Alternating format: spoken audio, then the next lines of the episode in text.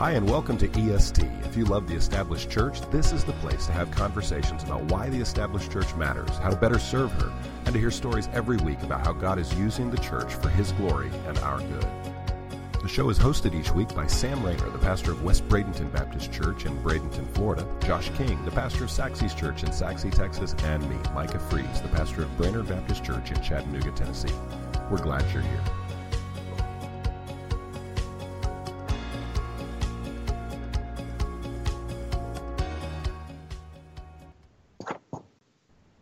Right, and welcome to another episode of EST. We're joined by all of the team, Mike and myself. We're so excited to talk about tonight's topic. We're going to be discussing something that's very, um, I don't know, it's kind of a big deal. And I think a lot of new pastors may find themselves in a lot of trouble if they think too heavily on one side of the issue or not. It's a huge deal. But before we get to that topic, I want to make sure that everybody is following us at Twitter um, dot com slash est church make sure that you're following us on twitter. If you're not i really don't know how you heard about this but um, glad that you stumbled upon it and that you're listening here with the itunes. So as i said big topic something that could get us in a lot of trouble. And the topic that we're talking about tonight is invitations it's called the public call. You know you get done preaching and then you know in most uh, particularly churches in the south a lot of baptist churches i'm sure other denominations as well there's maybe just as i am playing on the organ how do you handle that when you go into an established church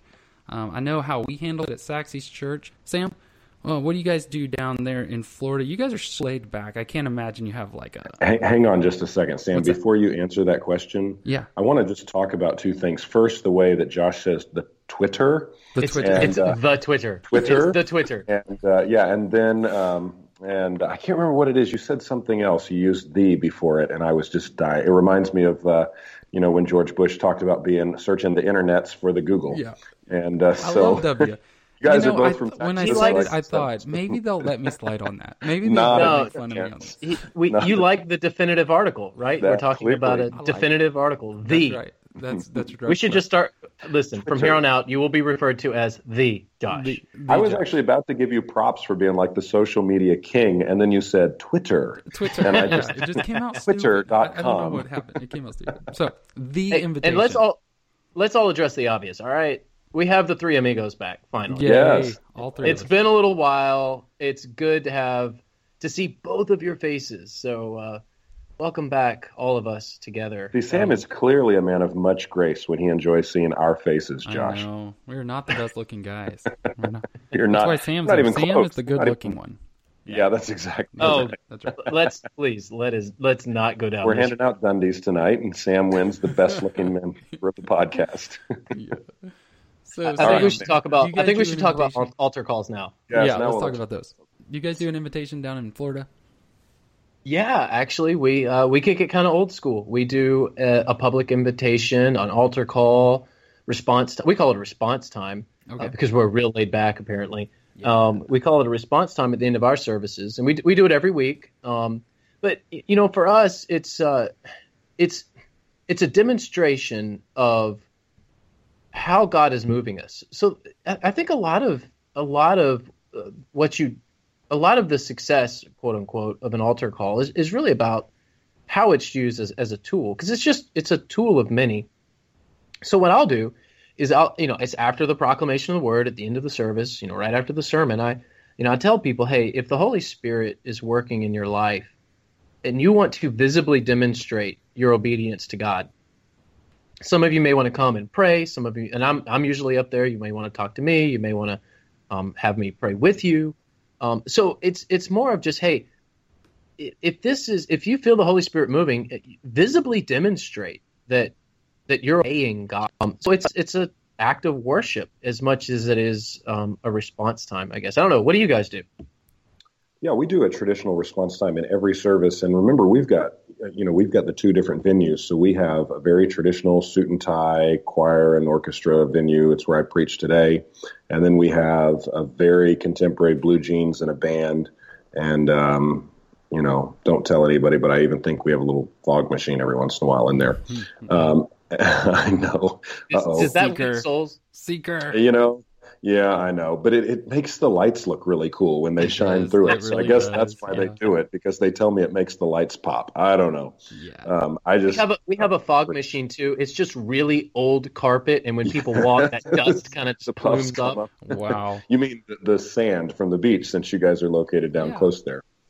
Yeah, Yeah, we, that's what that dust is. It's sand. we we do an, an invitation, a response time. We, we like to say that, like you do, Sam, that it's a time of worship. I, I say this every single Sunday that our response time is a time for every single believer to respond to the message. That nobody gets a free pass during the invitation.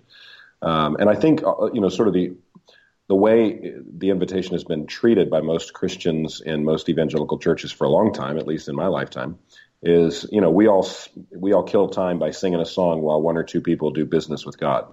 And so we try to reframe that at our church and we say we we place this song here as a means to help all of us respond to the word. And if anyone in particular needs to speak to a pastor, needs prayer, um, you know, wants to follow through and make a decision for Christ, then we usually have at least two or three pastors at the front of the auditorium to receive people. Even in a smaller church environment, I think it's good to have a couple of people up there to receive people if you can. And uh, and so, yeah, we try and treat it that way so that we make the response time, the invitation, something for everybody to be involved in as a means of responding to the word, but also recognize that there are opportunities for people to speak to a pastor if they need to. Josh, what about you guys in Tejas? Yeah, yeah. In Dallas, um, what's interesting is we'll get a number of guests that will come by, and I've heard on more than one occasion that we're the only church within our region that they visited that had sort of an response time or a uh, a, public invitation or a public call. Now, I know a lot of the churches in our area. I don't think that's accurate. You know, these these guests haven't visited um, every church in our area, of course, but um, it, it is true that a lot of churches are moving away from this. And when I asked, sort of, well, what, what, how do they end? They say they just end and they're done, and, and they're like, see you guys later. Some will do a video of announcements and stuff like that, and they they just kind of dismiss. We do a response time. Um, it's very specific to the text that was preached, the, the, the direct application, which goes back to my um, conviction that I preach to Christians, and um, and sometimes non-believers are in there, but that's a different discussion. So it's whatever the text brought forth and whatever they're supposed to be um, kind of responding to. That's what we do. And um, like I said, it it is sort of um, it's still a thing. Not maybe two weeks ago had a guest come in and it was his first time, him and his wife, and he asked me. He said he had two questions. I don't remember what the other one was, um, but one of them was, "Do you give an invitation at the end?" And this is before we even started service, so I just said, "You're just going to have to wait and see if what we do counts for whatever it is you're looking for." And uh, so afterwards, he said it was good enough. So I guess that's that counts as an invitation, but it is a thing to be. That is my favorite response. Well, that's good enough. Yeah, that's. I Good. would, I would say, well, does if it's good enough, does that mean you're coming back? Yeah, well, he does. Exactly. He did. He came back. So Oh, good. um, I think it was. Did he good did he join? Did he ultimate? Was the church good enough to join? Well, not well. It's been two weeks, so um, we'll see. Oh. We'll see how he does. You know, and the and one of the reasons I think this is a good um, topic to bring up is I've got a friend of mine who took a church was under the sort of the conviction against maybe the abuses of the invitation or public call and sort of cut it completely out of the church. I mean, almost on day one, cut this cut this practice at the end of the the, the message completely out of, of their weekly services. And it started a fight, as you might expect. It started kind of a, a big deal. Have you guys ever seen any other abuses, maybe on one side or the other, when it comes to this topic? Yeah, I've I've seen a lot of guys that want to cut it or that they have cut it out of their services, and I think to to great detriment. I think that's one of the problems with changing things in the established church, just in general, is that we will look at something and say, "Hey, it's it doesn't work as well as it should, so let's just cancel it," and then we never replace whatever it is with something better. Mm. So I kind of have the philosophy in my own church, and I tell my staff this: Hey, we we got some things we got to work on. We we have things that we can definitely do better. But until we have something that can replace it that is better, let's not go canceling it. That mm. doesn't make a whole lot of sense unless it's just truly something that's detrimental to the church. But most things aren't. So yeah, if you've got a response time and, and you just you just don't have a better idea right now, I'd keep it if if, uh, if I was you. Mm. Yeah, I think that's really wise. Just regardless when it comes to established church behavior and how do you how do you engage in the established church, Sam, with respect to not just the response time or invitation, but just about anything we do.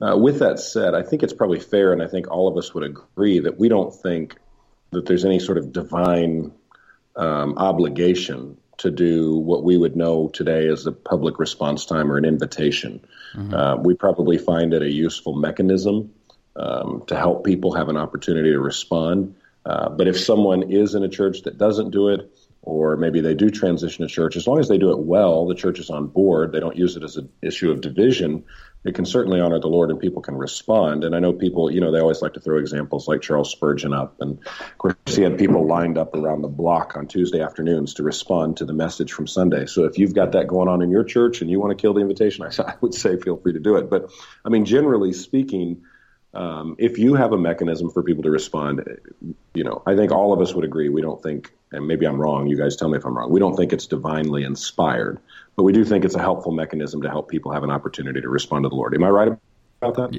Yeah, absolutely. But let oh. me ask you this, Mike. Maybe some of our listeners are, are listening right now, and maybe they're in a setting or taking a church, maybe their first church, something along those lines, and they're going, why would anybody have a problem with this? Why is this yeah, even like yeah. I've never heard this being controversial? What are some of the maybe the negatives of it? We yeah. we don't believe it's necessary, but sometimes it can go wrong. What what do you got on that? Yeah, I would say there's a, a number of things. Um, if you've grown up in the evangelical church, uh, particularly Baptist churches, you know, like like I did, you, would probably see a number of things. Hyper emotionalism would be one. Um, you know, I can remember singing like 17 and a half stanzas of "Just as I Am" and hearing the pastor say to out, you know, publicly out loud, just begging people to come. I know there's just one more who's here, you know, who's ready to respond. We're just going to keep on singing until he comes. And I, mm-hmm. as a mm-hmm. kid growing up, I used to think, oh, not again, you know, not another verse and uh, and so hyper emotionalism can be one preying on people's emotions, trying to trying to um, convince them of something. You know, I preached on evangelism two weeks ago at our church, and one of the things I said is if if I can convince you into Jesus, somebody else can walk behind you and convince you out of it. So we don't want the wow. invitation time to be an opportunity for us to sell Jesus. It's not sales pitch time. Uh, hyper emotionalism is one of them. I think um, short circuiting the work of the church, the biblically uh, the biblical call of the church is another thing. So, for instance, how many times have you been in a church that has a public invitation? For instance, someone comes up for membership. It's the first time you've ever met them before. They walk up during the invitation and say, Hey, we want to present ourselves for membership. And the pastor says, Amen, prays with them, gets a little card. And then as soon as the service is, or as soon as the invitation's over, he brings them right back up and says, All right, um, all in favor of accepting these folks into membership say aye, and all opposed say no. And you have no confidence about their genuine right. conversion and does their faith and you know life give evidence of the gospel? And are they coming in good standing, or did they just come from another church where they devastated that church? And so uh, that that short circuits what the purpose of the church ought to be. And one of the purposes of the church ought to be um, to affirm that your conversion is true and is real and is legitimate, and that you're walking in faith with Jesus. And so you know, those would be just a couple of examples. Sam, what about you? Yeah, I'd say that if uh, if if you're a new pastor or someone who has a response time, or you're thinking about even adding a response time, if you pastor an established church, at some point someone's going to come up during the time of invitation and say, "I'd like to give a testimony." Mm-hmm. Um, so I would, uh, which is very dangerous to hand somebody very a microphone yeah. at the end of the service. So I would have a plan if I were you uh, to uh, to deal with the folks that are inevitably going to come up and say, "I'd like to share something at the end of the service." Mm-hmm. Um, I've learned the hard way that that's not a good idea um, to just hand the microphone to uh, some random person um, so yeah. that they can say whatever they want to say. So the time of response is not really you know the opportunity for you to tell the congregation that you're going to do a fundraiser, uh, you know, with uh, with the local community garage sale. Yeah. Um, it, yeah, just not not a good idea. So I am in favor of having time of response. I'm actually in favor of it doing it every week, uh, but I would be very careful uh, at the end of the service not to just hand the mic to to whoever. I would I would guard the pulpit would say in, in, in, that way. How about you guys? But I, there's pretty much never a time I would be comfortable with someone unexpectedly speaking in a service, and mm. and maybe I'm hyper protective about that. Maybe I need to you know loosen up a little bit. We Maybe don't you hand just out there's no makeup. Holy Spirit in you, Micah. No, Evidently not. Uh, you know, I, I Yeah, we buddy- don't allow that either. Respond, I mean, we're to God directly, Right. and um, Not the well, congregation you can publicly. later. Yeah. Yeah.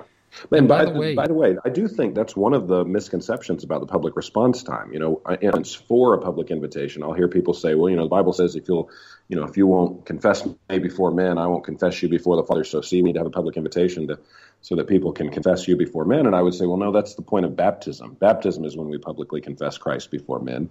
Hmm. And so, again, invitation is a great mechanism. It's not divinely inspired necessarily, uh, but it's a great mechanism. So, hmm. so let me ask this, Micah. Maybe this is a whole other topic for a whole other podcast. Yeah. You ever done a spontaneous baptism? I I have not, and I will not. That's just me personally. I'm And I know writing there that down for people- another podcast because I think I this have- baptism I- question I would will be not. huge.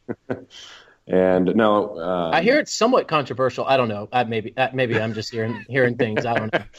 Yeah, it's a li- I mean, a lot of it does depend on your view of baptism and conversion and church membership, and all of that's tangled up in it. Josh, what about you? You do spontaneous baptisms?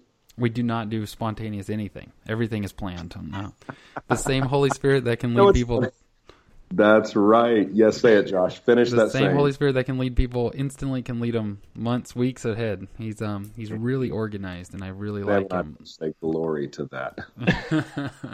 I will say this, just a little plug. Um, uh, Micah mentioned, of course, um, membership and using the invitation for membership, and we talked a little bit about that topic. Sam and I did in our new members classes podcast February seventh. If you haven't listened to that, go back and check that out. I will say another. Man, that was smooth. That was a smooth plug I'm right there. I like this. that. I'm, I'm working on this. I listen to uh, other podcasts, and they do stuff like that all the time. So I'm I'm trying to work on that. So another thing that can be, and this is something I've seen, and one of the reasons why I really guard that invitation or response time is not only the playing on the emotions, but the the manipulation. The, the you know the singing over and over and over sort of kind of pressures people, but I've been in services before. Of course, I think we all have where uh, the the preacher tells everybody to close their he- eyes, bow their head, and um, we'll say things like, "I see that hand. I see that hand." Okay, all across the auditorium. Well, I'm in the back of the room. My eyes aren't closed. I'm looking around, and I,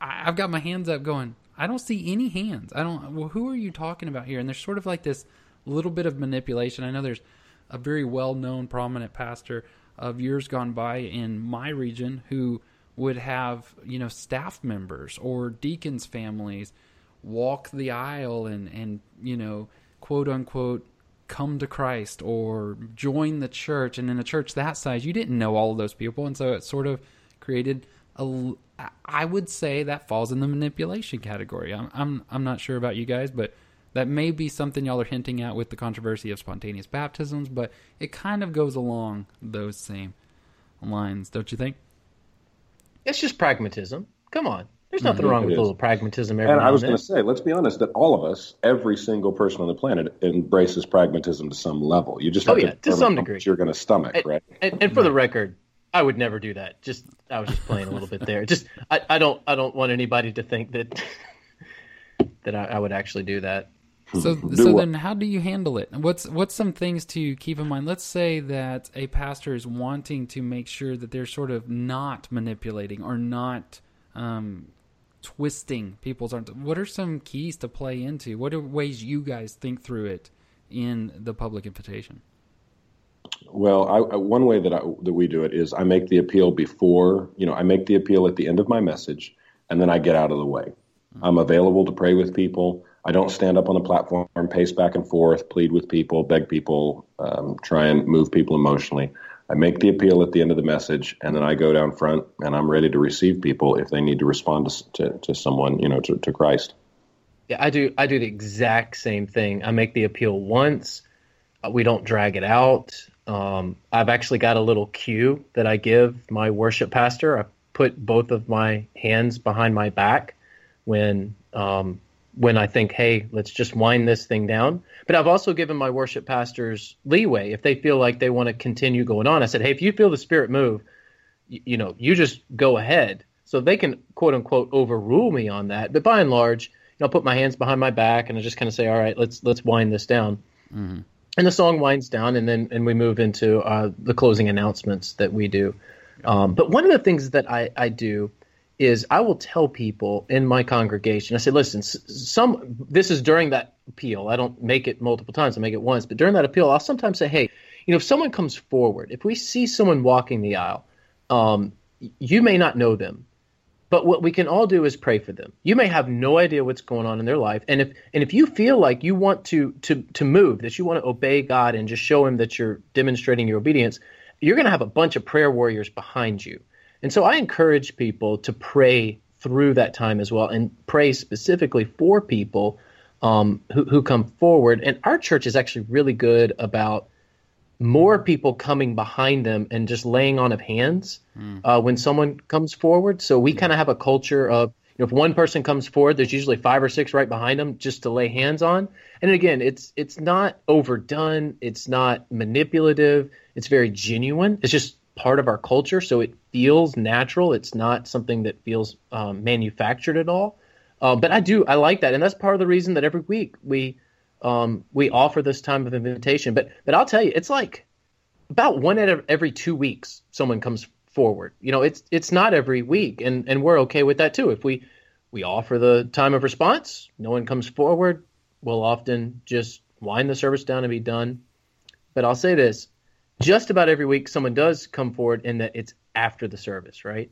right. So I do believe I do believe that a time of response, even if no one comes forward during that time, does compel people to come talk to you after the service. I think if you cut it out, you you don't really demonstrate to people, you don't tell them, hey, you need to respond. So I actually find more people, quote unquote, coming forward and talking to me after the service than I do um, during the time of response. But I believe it's the time of response that helps people do that. So I don't know. You, you guys agree, disagree? Am I wrong? Yeah, I mean, one of the ways that I try to think through this is to realize that the response time or the invitation, however you want to think through it, is just a continuation of what we're already doing. I don't think of it as an appendage. I don't.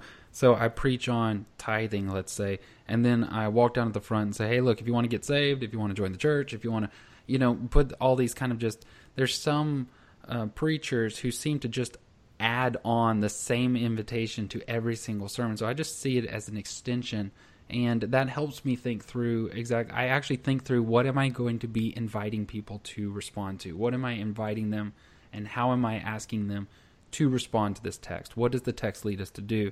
Another thing that we've tried to do and it's my fault because we've kind of gotten away from it, but now having this conversation I'd like to really kind of start it back up is is like you were talking about there, Micah, with trying to convince or trying to encourage the members that nobody, this is for you to respond. So for several weeks, what I, I walked through, okay, I'm done preaching.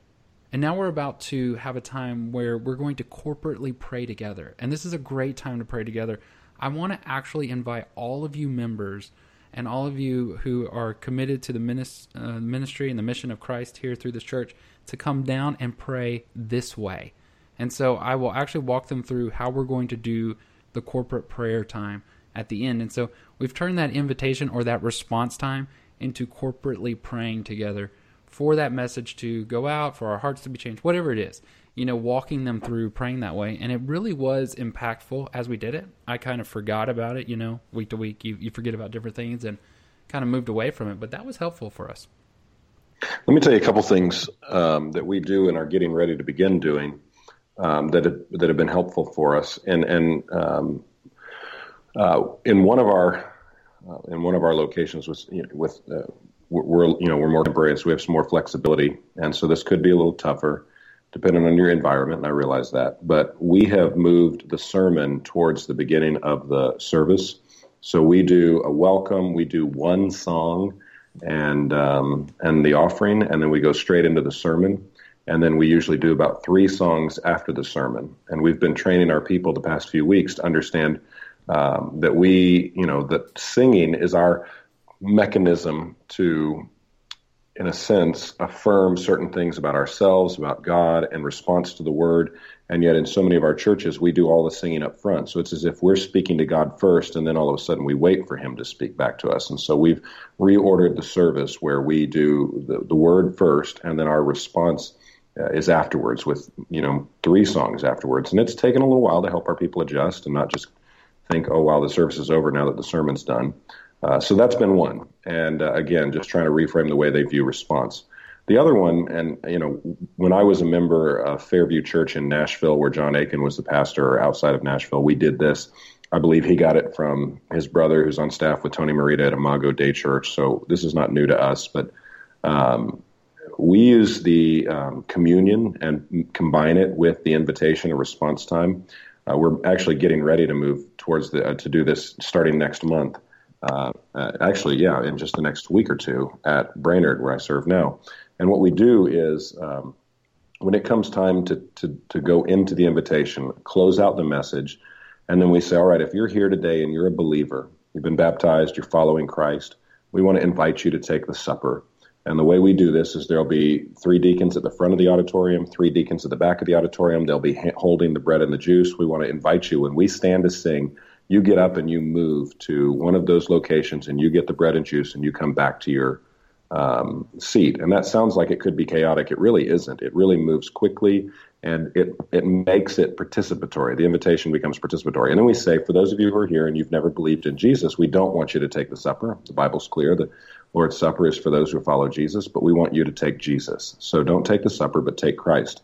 And you can do that way. There's two or three pastors who will be here at the front and uh, you just grab one of them and they'll be glad to pray with you and help you to trust Jesus. And the cool thing is, it becomes a lot less intimidating for them because every single person in the room is getting up and, and moving towards the front or the back of the room. Hmm. And it turns the invitation into a holistic response time where every person in the room is engaged. And so they all, while we're singing that, that response song, they're singing, they're in line, they're getting their elements. They come back to their seat. When the song's over, we lead them in taking communion together, and then we go right into the next song.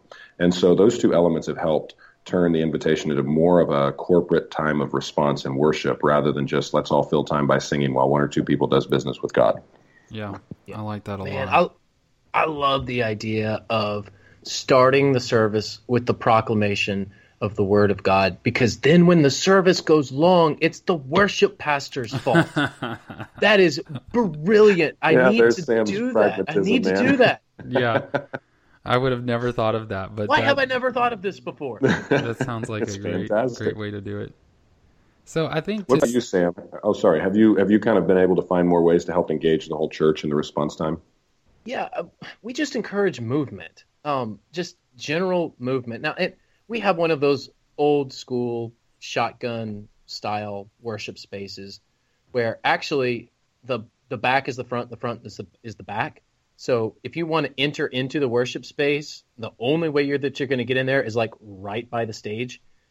Why they designed? I mean, I'm sure our listeners have. You know, it's it's one of those old just shotgun stained glass window type style churches, and and and so movement's good for us actually because uh, you know there's always something going on in the worship space because if you go out the back, then you have to go outside in order to to get back around into the church. So yeah, at the end of the service, we just encourage people to start moving, um, come forward. Um, inevitably, there's I've got a handful of people that don't like to be late late to their life group, so they're I'll think they're coming forward. I've learned who they are now. Like I, I think they're coming forward, and then they just walk right out the door. Um, but I, I, guess it's good. Um, and we also do a lot of prayer. We do a lot of laying on of hands. We sometimes do uh, child dedications at the end uh, of the service as well, and I've found that to be very encouraging and edifying. Again, that's a whole nother. That's a good podcast right there. How to do a baby dedication or a mm child dedication. I'm writing these down. You guys are full of um, ideas in the middle of podcasts, but those are okay. And just for our listeners, so it's 10:15 p.m. my time mm on a Sunday night. And so, I mean, I've already preached all day. We had a concert tonight. I did deacon interviews this afternoon. I don't, I don't even know my name at this yeah. point. I'm going to need to listen to the podcast to remember what we said. Yeah, and Mike has got to get up early in the morning for this. So Mike has got to get up a... like three o'clock in the morning to get a flight, and yeah. So I, you know, man, if we sound like, compl- and by the way, our concert tonight was bilingual, so I'm not even sure if I'm talking English or Spanish or what. ¿Cómo está? Uh, Muy bien. No, cansado. Cansado. cansado. Sleepy. No, is that sad? I don't know. I, I don't even know what I'm don't, saying. Don't anymore. start trying Spanish words you've heard. Don't don't just start saying Spanish words you've heard. That could get us in a lot of trouble. So summarize. Uh, we got just like two minutes to go on this show, but to summarize, I think the idea is it's not like invitation, good, bad. It's not. It doesn't really kind of go into those two categories. It's really you got to think through it and, and, find a way to use it. And and for a lot of young pastors, uh, maybe the question is not so much should we do it, but just how should we do it, and how does this best resemble the desired outcome and the sort of the theology we have. Closing remarks from you guys. Yeah, and I would say, let me just my last little bit. If, if you're not a big fan of the invitation, don't think you have to kill it. Think about adding alternative methods along with it. We do this at our church. We say right up front at the very beginning, we have a little video that plays that says, We're glad you're here, you know, that sort of thing. At the end of the service, you can be directed to a next steps area so people can respond during the public invitation. If that's not the way they want to respond, then we've got a place where pastors are waiting. And well, Sam mentioned it earlier, more people come up afterwards. That's absolutely true for me every week. Probably, oh, I was going to say five to one. It's probably 10 to one come up to me afterwards. I mean, I bet I have 20 people, 10 to 20 people every week who are who come up to me afterwards to talk, you know, and pray and you know the whole nine yards. So don't just kill the invitation. Think about finding ways to to massage it, make it better, and add alternative methods for people to respond as well. Absolutely. We hope you enjoyed the show. Have a good